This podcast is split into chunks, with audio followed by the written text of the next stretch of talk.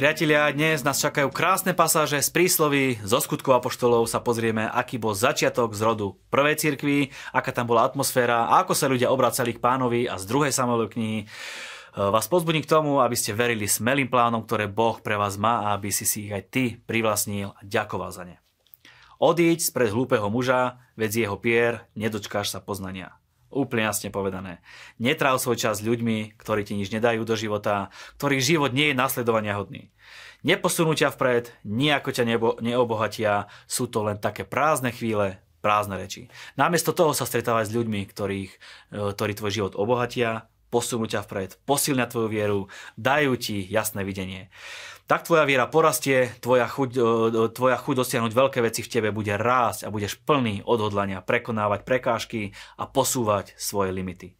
Ďalej čítame, že dom bezbožníkov bude zničený, ale stan statočných bude prekvitať. Vidíš, ďalšie zasľúbenie, že tvoj dom, tvoja domácnosť, tvoja rodina, tvoj majetok, tvoj biznis, zdroje tvojich príjmov, toto všetko bude prekvitať Boh ti to garantuje. A toto je veľmi pravdivý verž, jeho naplnenie môžeš vidieť v každodennom živote. Svojich ciest sa nasíti ten, kto sa odvrátil srdcom od Boha. Nič človeka neuspokojí. Žiadna materiálna vec, žiadne peniaze, žiadny človek. Všetko toto uspokojí človeka len na chvíľu. Ak sa niekto odvráti srdcom od Boha, nasíti sa svojich ciest. To prázdne miesto v srdci vie vyplniť len Boh. Vtedy je človek plne uspokojený a všetky tvoje potreby máš v ňom naplnené. Pevne verím, že mi dáte zapravdu.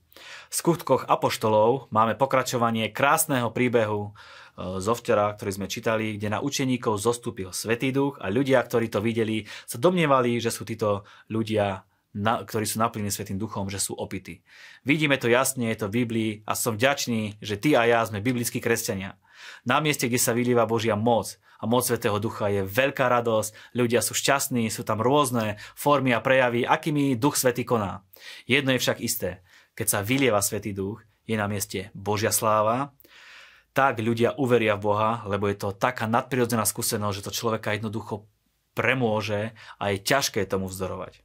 Tak to bolo aj v prvej cirkvi, ktorá nám je príkladom. Nie v nejakej denominácii, tradícii alebo v nejakom náboženstve, to prišlo až podstatne neskôr ako čistý výmysel ľudí. V prvej cirkvi sa dialo to, čoho sme súčasťou aj dnes v mnohých charizmatických a letničných cirkvách. V mocnej miere sa tam prejavovala Božia moc, prítomnosť a moc Svetého Ducha.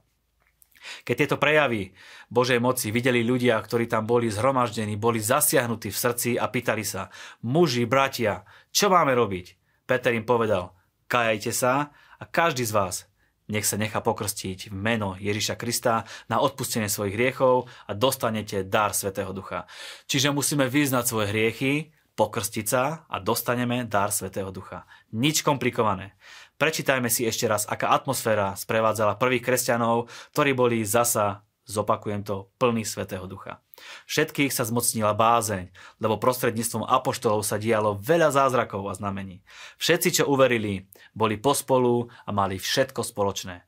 Predávali svoje pozemky a majetky a rozdeľovali z toho všetkým podľa toho, koľko kto potreboval. Deň čo deň svorne zotrvávali v chráme, po domoch lámali chlieb a spoločne dávali pokrm s radosťou a úprimným srdcom. Chválili Boha a tešili sa priazni celého ľudu. A pán deň čo deň pridával k ich spoločenstvu tých, ktorí mali byť spasení. Toto, som, toto prečítame celé ešte raz, lebo je to nádherné a hlavne ten záver. Pán pridával cirkvi zachránených každý deň. V ten deň sa pokrstilo asi 3000 ľudí. Vieme, že v mnohých krajinách sú aj dnes veľké cirkvy, veľké zhromaždenia a tam sa takéto veci dejú aj dnes a ľudia sa obracajú k Bohu v obrovských množstvách. Pripravme sa na to, je to pred nami, čaká to aj nás a budeme toho priamými účastníkmi. Presuňme sa do druhej Samuelovej knihy, kde kráľ Dávid túži vystaviť nejaký príbytok pre archu zmluvy a dozvieme sa o Božom proroctve pre Dávida. Budem teraz viac citovať Božie slovo, zdá sa mi to za dobré a myslím si, že najlepšie tak pochopíme podstatu, ktorú chcem povedať. Keď sa kráľ usadil vo svojom dome a keď mu hospodin zabezpečil pokoj od všetkých okolitých nepriateľov, povedal prorokovi Nátanovi. Len sa pozri, ja bývam v cedrovom dome, zatiaľ čo Božia archa medzi stanovými plachtami.